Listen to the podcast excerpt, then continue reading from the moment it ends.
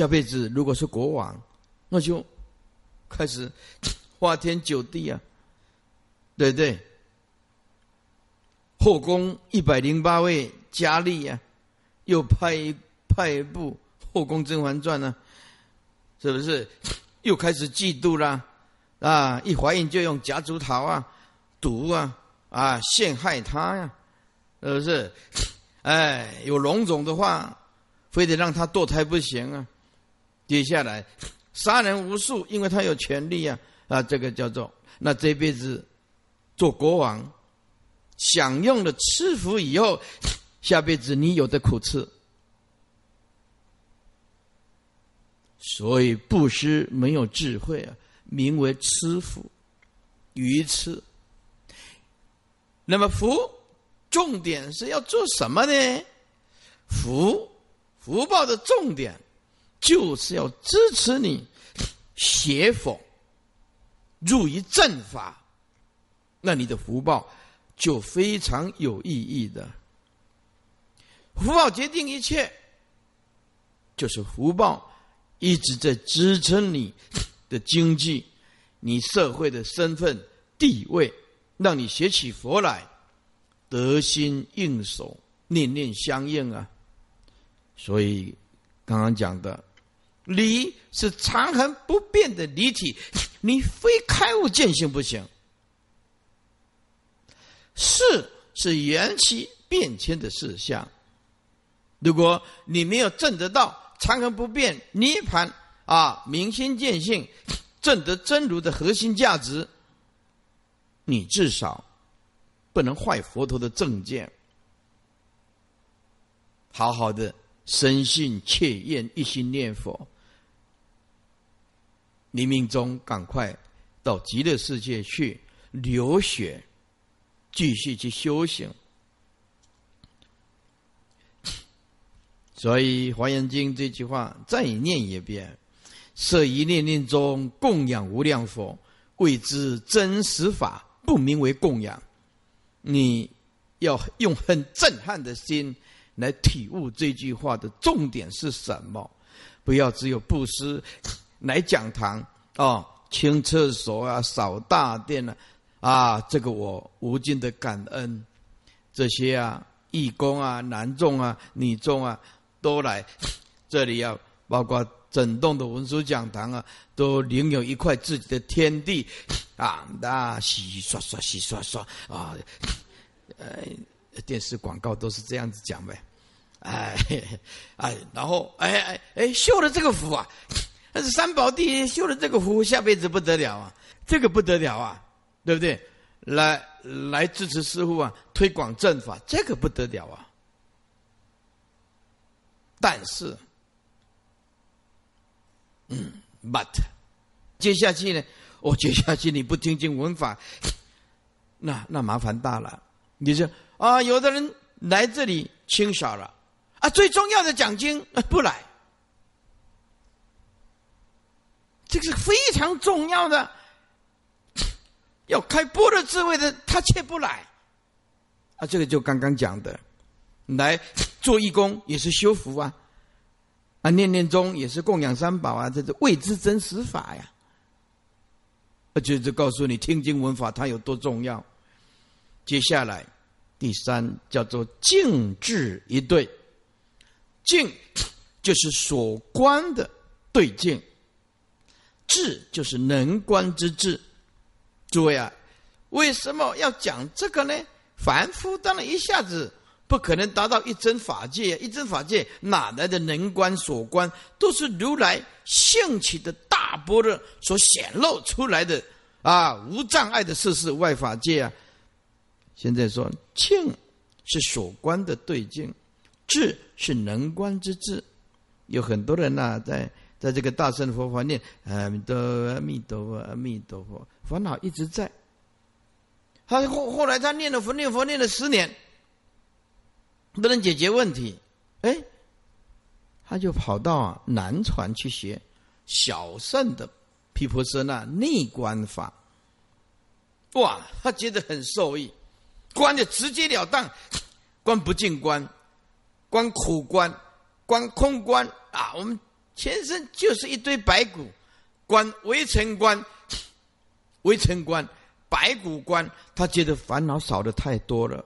以前这么贪婪，男女的感情欲望，现在关了，发现人真的是一堆白骨，翠微微尘，都是灰尘所构成的。他觉得很受益，就开始对大乘佛法失去信心。你看我念佛念了那么久，烦恼还在。我到南传去了，修了1年半载内观，很受益。你看这就直截了当去观察现象界吧。最主要的是修净土法门的，他不善用心，他不听经，他不闻法，然后越念自己越觉得很行，到最后修到稀奇古怪的，全部的人都错，我自己围墙来闭门造车，只有我对，然后跟人与人之间没有互动，因为自己是绝对嘛，就对嘛，以此为究竟为对，教义不听，教理不听，那就是这样子。所以如果我们念佛念了5年10年不得力，烦恼一直在，重点你就是对究竟的义理不通达，烦恼一直在。那我们晓得净空无自性，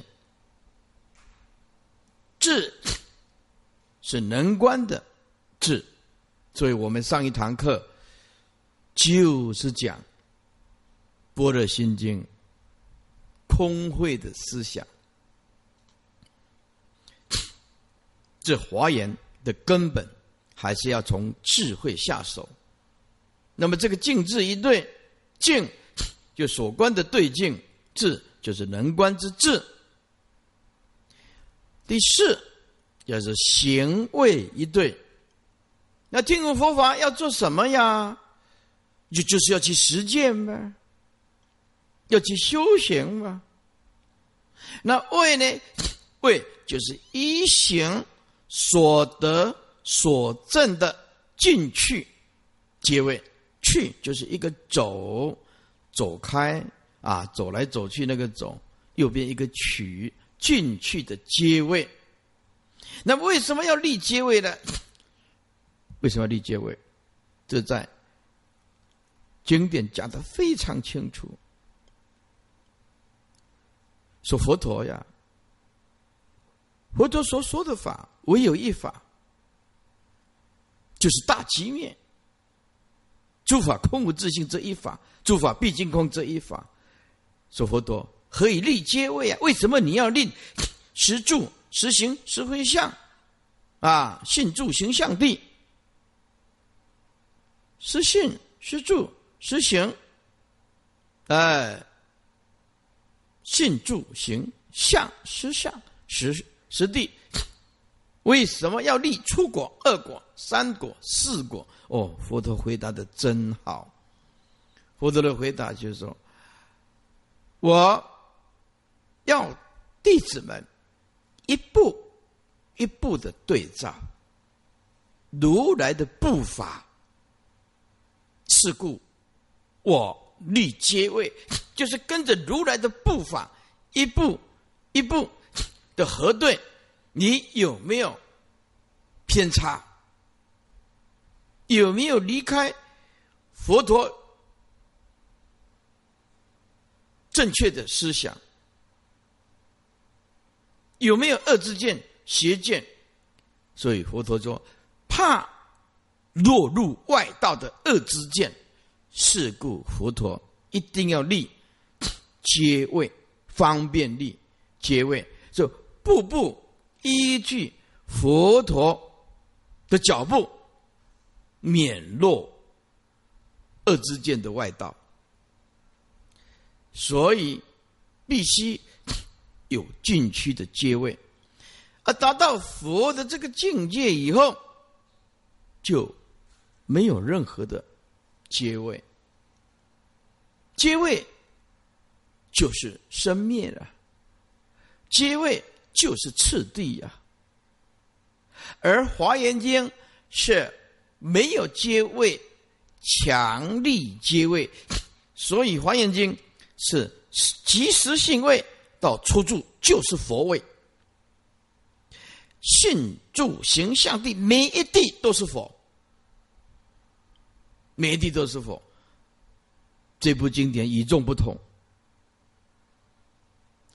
啊，可以在他方世界示现成佛，或者是示现在家人，或者示现彻悟的圣人都可以示现，因为即时性位与初住位，因为这见到如来的究竟真如，所以位位有差别，就是位位没有差别，位位没有差别，就是位位有差别。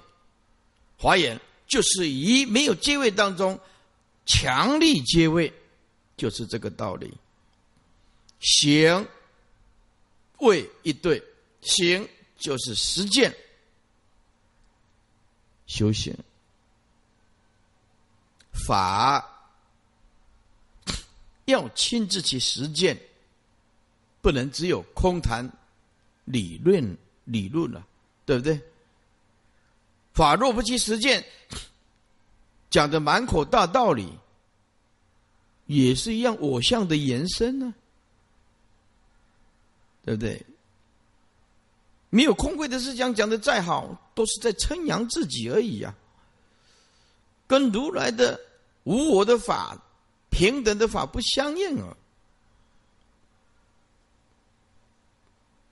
所以行就是要去实践修行，那你没有修行没有实践，你如何取得阶位呢？就像你念小学，有小学的学位，念国中有国中的学位，高中有高中的学位，大学有大学的学位，硕士有硕士的学位，博士有博士的学位。台湾还有一种叫做超博士，比博士要多念3年，叫做超级博士，有的是念2年。好，在座诸位啊，如果我们用这个例子，超级博士去教小学，可不可以？可以的，释宪真老师，对不对？他有能力，他去教国中，可不可以？可以的，因为他是超级博士嘛，超级博士比喻做佛嘛，他教高中也可以，他教大学也可以，他要教硕士也可以，他要教博士也可以，因为他是超级博士嘛。就像比如说佛国嘛，所以在佛众生就没有任何的阶位，他都可以示现。用这个来比喻，让大家听得懂。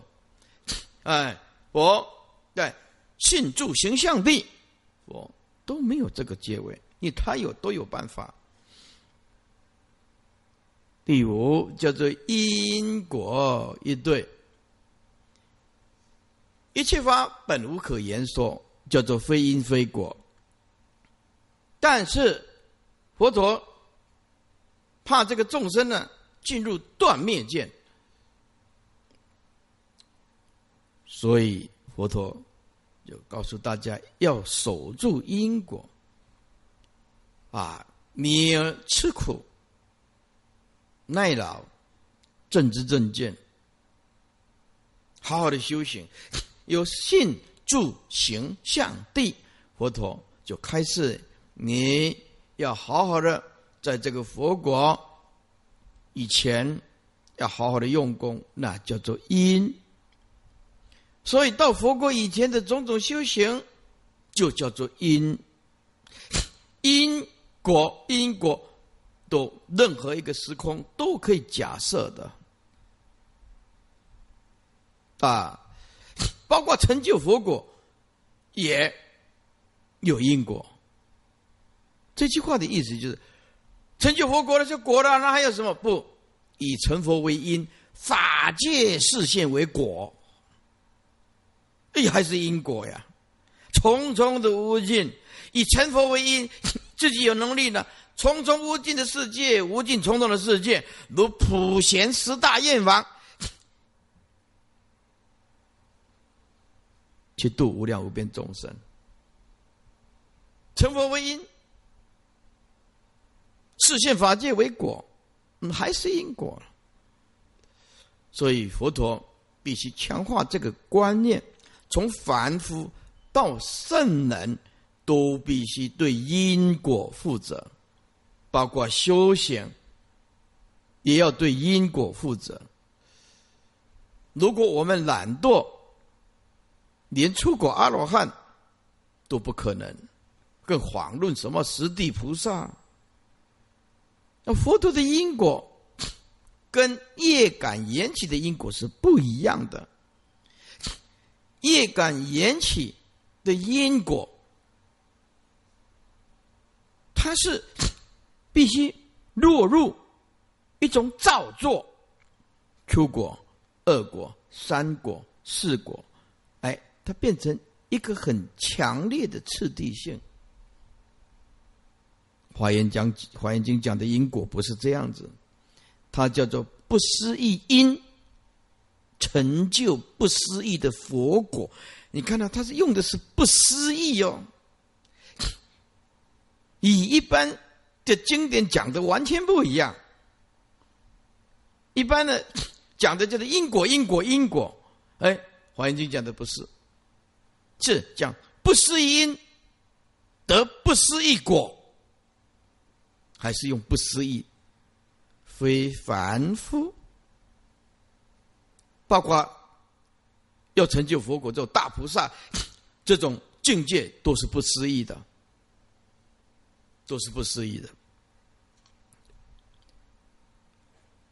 第六叫做一正一对，一就是依报，也就是有情所依处的这个国度，正就是正报，也就是说依住于依报国度的佛、菩萨以及一切众生。在座诸位，这个特别的重要，特别的重要的意思就是说，你一定要好好的修福修慧，免得去投胎转世的时候正报也不行，依报也不行。我就随便举一个例子，非洲的刚果共和国好了，师父要讲的资料实在是太多。非洲的刚果共和国很大的一个国家，有黑人呢、啊。哎，这刚果共和国产什么呢？你们去看它的猩猩啊，对不对？哦，那个猩猩很大的，成人的5倍重、6倍重那个啊、哦，哎，草食性的，哎，谁说吃素没体力啊？没有人体力比他更好的。那不，我现在讲的不是这个。刚果共和国产什么？产铁、锡呀、啊，最重要的是产金啊，金。因此你知道吗？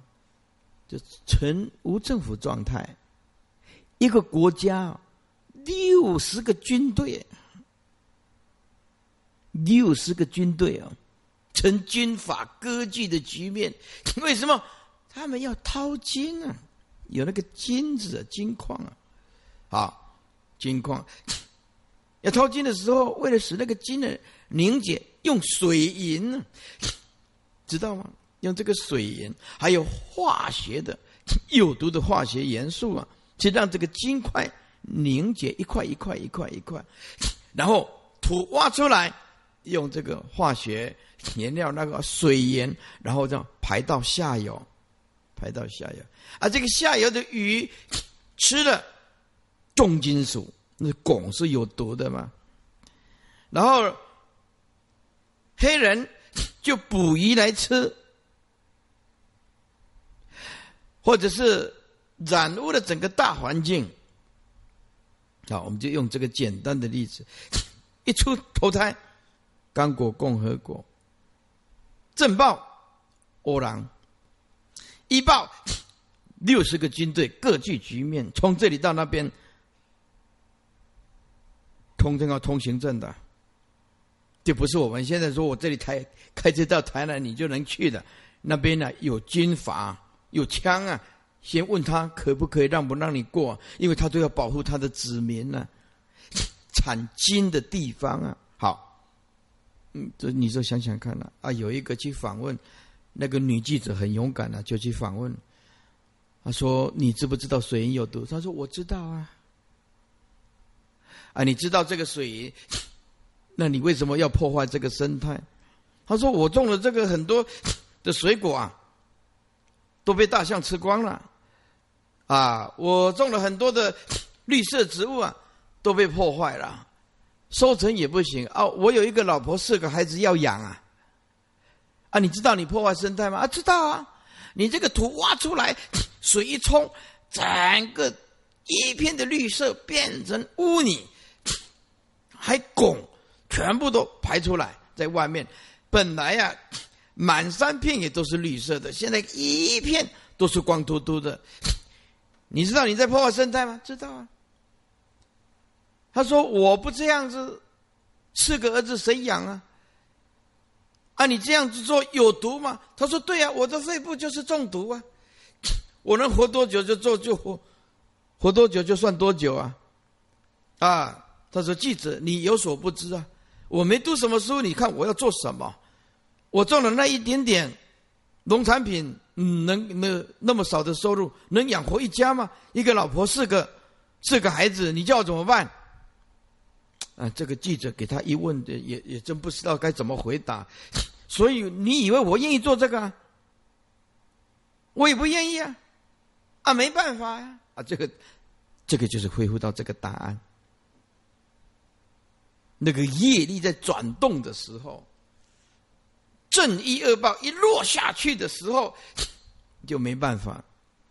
昨天我看了那个蒙古高原游牧民族，哇，海拔4000多公尺的，几千公尺高山的游牧民族，他一年啊赶了1000头羊啊，迁徙4次哦，迁徙4次哦，迁来迁去的，羊要吃草啊，啊，春夏秋冬住的都不一样的地方，一出门1000头羊，冬天有冬天住的地方，啊，春天有春天住的地方。到了冬天多惨，你知道吗？问你一个问题，看你有没有知识。他养了几匹马？还有别人那个马匹拉出来的大便，请问有没有人知道那是马屁的大便要做什么？做火燃烧？错的。那做什么？建筑房子？不是。那做什么？因为没东西吃，就把那个马的粪便剥开来都是草，给那个羊吃。羊吃马的大便，然后他们这个舍身几乎没有人在洗澡的，几乎没有人在洗澡的啊！他们一出生洗3次，一出生洗1次，二结婚洗2次，第2次，三死掉的时候再洗1次，一生洗3次，不是每个地方都这样子的啦。啊，你想想看，我们每天多洗澡，还可以在里面吹口哨。我现在讲的这个福报、医报跟正报有多么的重要，多么的重要。当他业力在牵引的时候，那不是你做得了主的。你要投胎转世到那个地方，完了。还有一个地方，非洲，非洲某些地方比台湾更先进了，手机也方便啦，他们没有在拿现金的，都是手机刷卡的。非洲很多地方都超越台湾的。你不要想象说非洲是落伍的，那是你的头脑落伍。因为我看过非洲的地方超过台湾，但是某些地方就很严重了。取那个水从这边到那边的水要10公里要拿水要10公里，然后回来的时候也要10公里就为了那个水为了那个水，要不然没有干净的水非洲那个都是头顶这个，去10公里猜猜看10公里有多远了？摩托车要骑10分钟这样摩托车要骑10分钟哎呀，你观想一下，换人去走，然后一天这样子走，为了2桶水，太多还拿不动。想想看，只有水我举这个例子就知道，坐在这里的人，他有多大的福报。不愁吃不愁穿，五官端正，长得眉目清秀，还知道要听闻正法，你就知道这样子的福报要具足多少的福跟慧。所以这个一正一对有依报有情所依的国度正报，依住于依报国度的佛菩萨以及一切众生类。在这里要附带再强调一次，佛也一样跟我们住在一起，不过境界完全不一样。我们的秽土就是诸佛当下的净土，这一点你务必要认识它。千万不要认为说离开了这个娑婆世界的秽土，另外有一种净土，因为境界不一样，所以感得的果报完全不一样。在这诸位不要说十方净土是没有重叠性的，它有层层的重叠，层层的境界都不一样，它不会有任何障碍的，不会有任何障碍的。释迦牟尼佛的净土在哪里？当下就是佛陀的境界够在这诸位，如果你的境界也够，你的心境也够，你家就是华严世界没有任何的障碍，世事无碍嘛。从此以后你过着眉开眼笑的日子，因为你有华严的思想，心境改变了，正一恶报就慢慢的改变。心境如果不改变，你住在哪里就叫做业感缘起。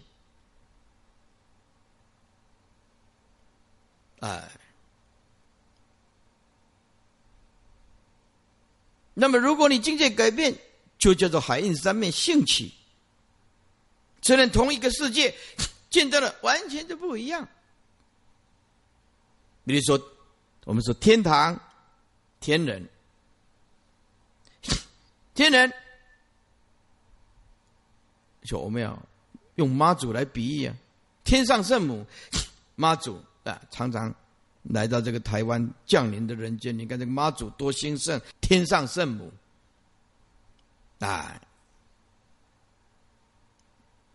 那有的人就不认为他在天堂，他只是福报比较大一点，所以我们也不了解他在境界是什么，就用这样讨论。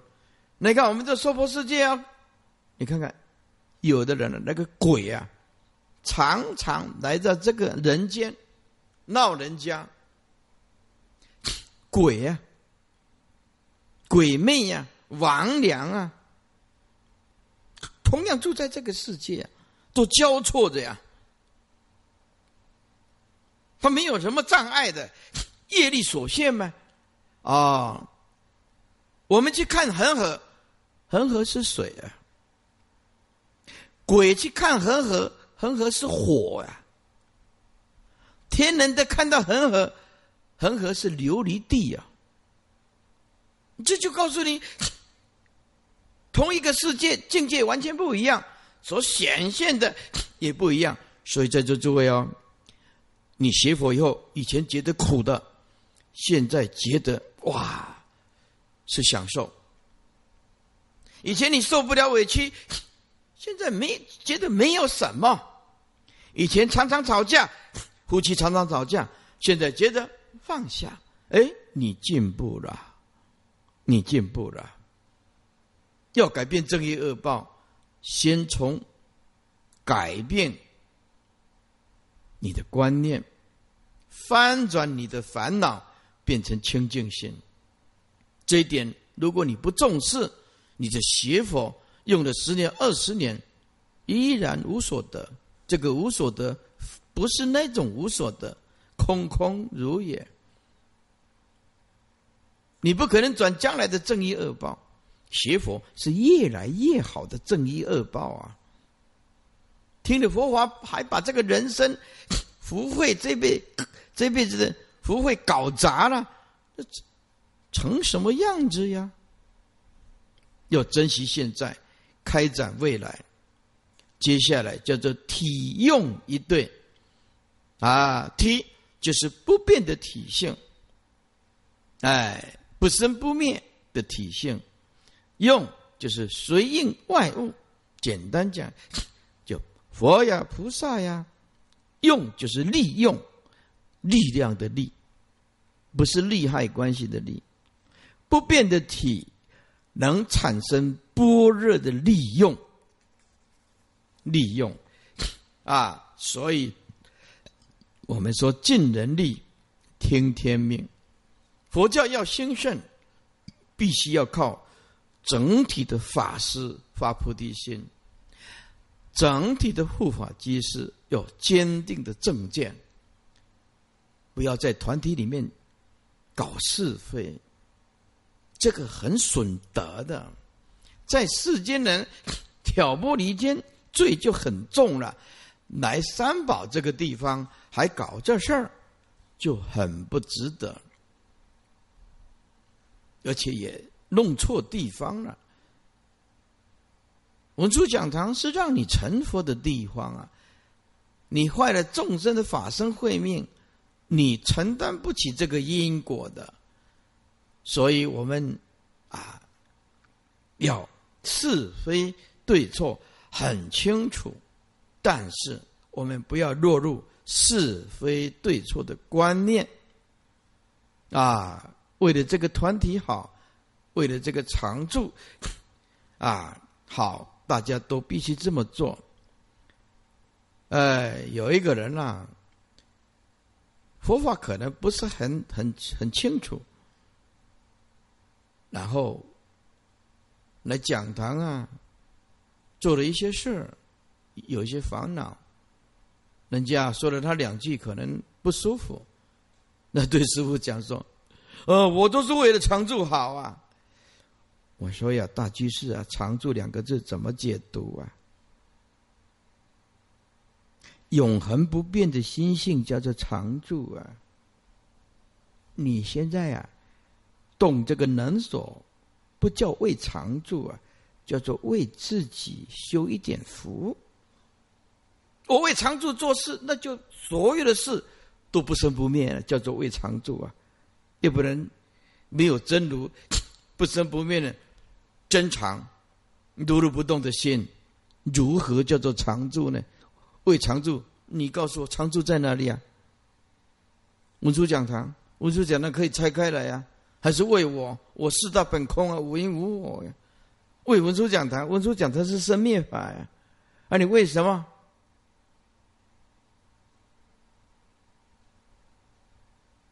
你说你为常住，何处是常住啊？就是这颗真如解脱的心，叫做常住呗。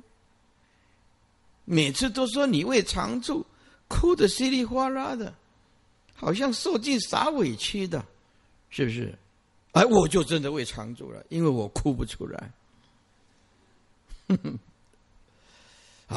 真为常住的人没有情绪的东西，真为常住的人懂得佛教的核心价值，名为为常住啊，对不对？有一个人受戒，然后很高兴来到文殊讲堂，他也攒具他说：“师父，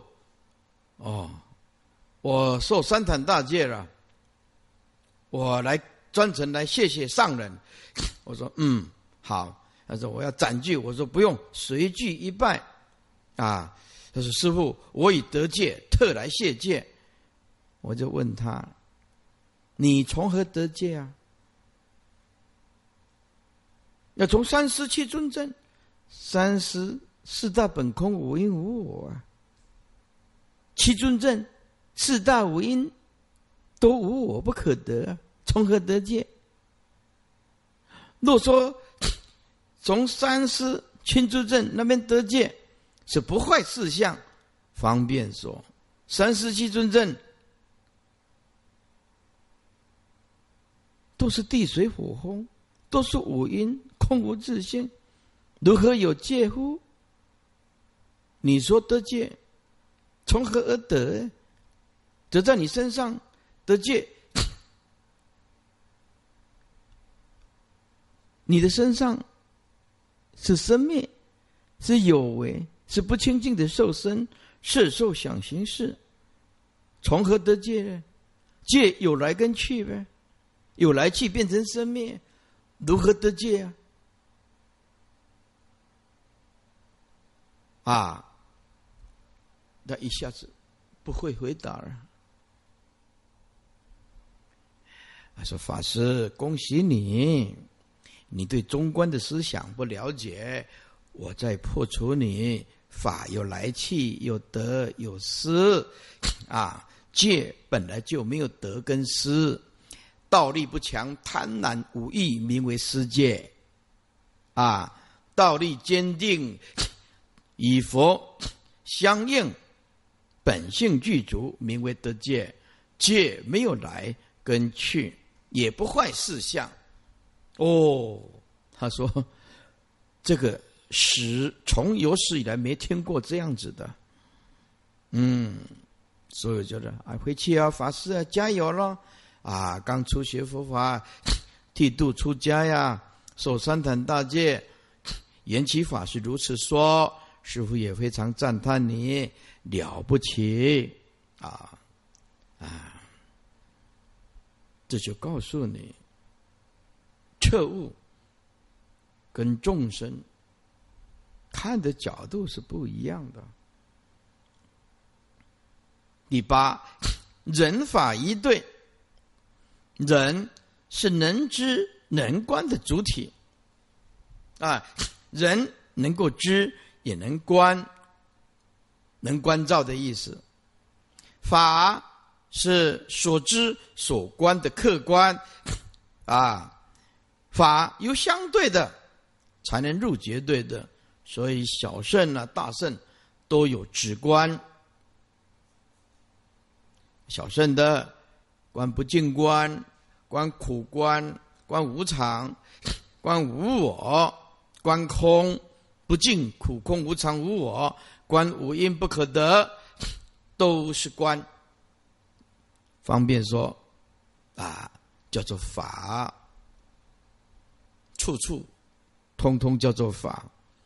能观的心所观的万象叫做人法一对。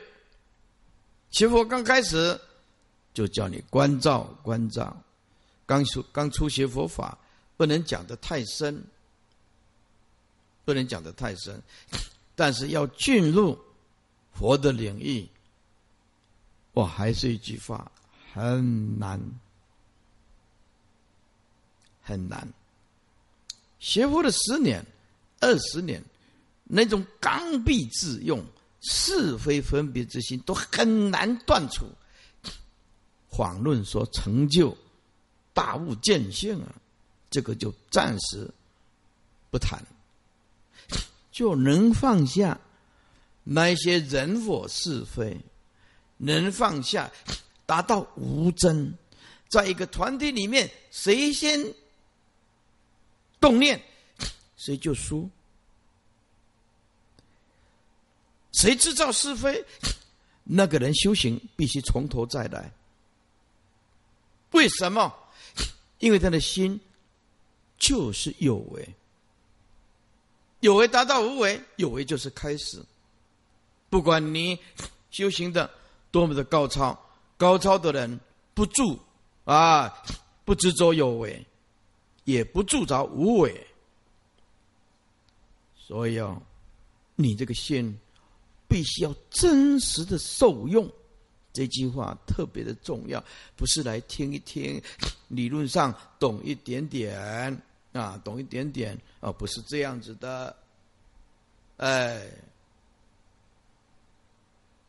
佛法在真实受用，所以把师父今天讲的法贴近你内心里面啊，用般若智慧啊来相应来切入。师父讲的很有道理，佛正是圣人中的圣人，这就对了。你能够在这一两句体会里面契入，人生不会空走一回。第9叫做逆顺一对。逆叫做逆本性，就是用反面的教化，叫做对上根立志，是可以这样子的，叫做逆法教化。逆顺一对的意思就是说，用逆的角度让你成佛，现在没有办法的。举2个例子，如果这些徒弟都受过高等教育，用古时候唐朝禅堂那种打骂的或者棍棒出孝子，没人，绝对跑光光。唐朝距离今天1200年，用古时候，所以目前来讲，要用逆本性的作用去教化上根立志的，没有办法的。这个我也太了解了啊，这个不是普通人。但是如果顺，不是顺人情哦，是顺着真如本性去教化，这个可行的，顺着真如本性教化的。像善财童子那个53参，到现在也不能用啊。某些东西，比如说里面有婆须密女，她是一位妓女，他示现的就是跟世间人不一样的。这善财童子啊，到那个地方，说我要找婆须密女，据说他是菩萨怎么样，然后有人告诉他说，如此庄严的童子，如何会找一个妓女呢？是不是？你看《华严经》里面讲，我跟他微笑一下，他就能离欲啊，离开男女的欲望啊。我跟他拥抱一下，他也可以离欲。《华严经》里面讲，我跟他接吻啊，我跟他接吻啊，他也可以离欲。婆须密女那是菩萨示现的，还有。有必要的时候跟他睡一晚，也离异。这睡一晚，他没有讲得很清楚，若有似无，怕掉进众生的一个错觉里面。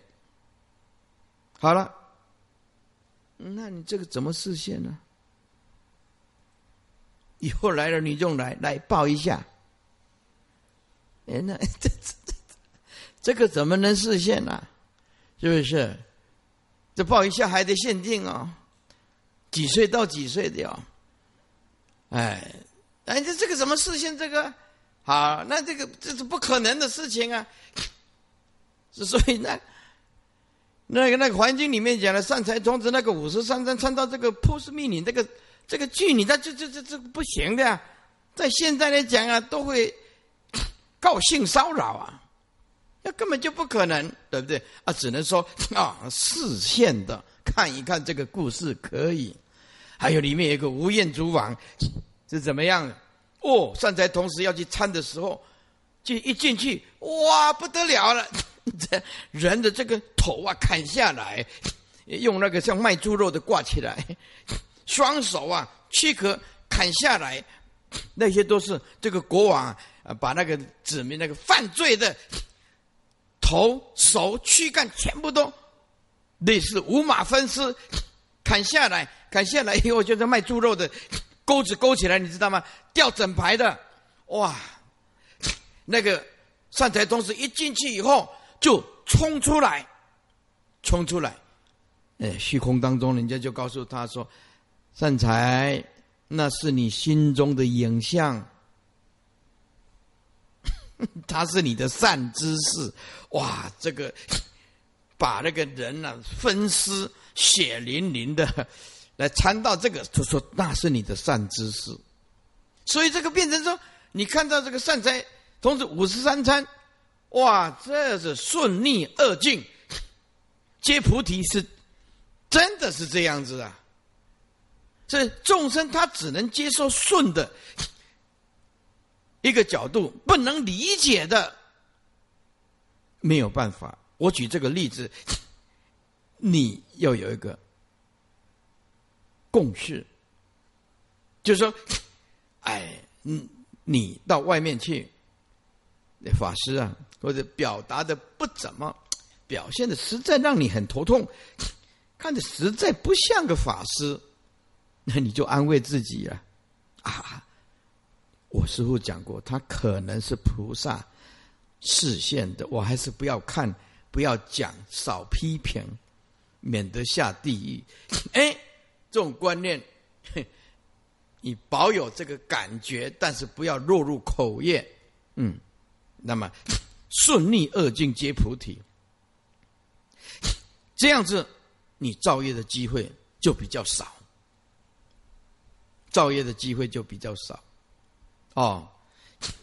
所以逆顺一对，逆就是逆的本性，用那个违逆本性的方法救他。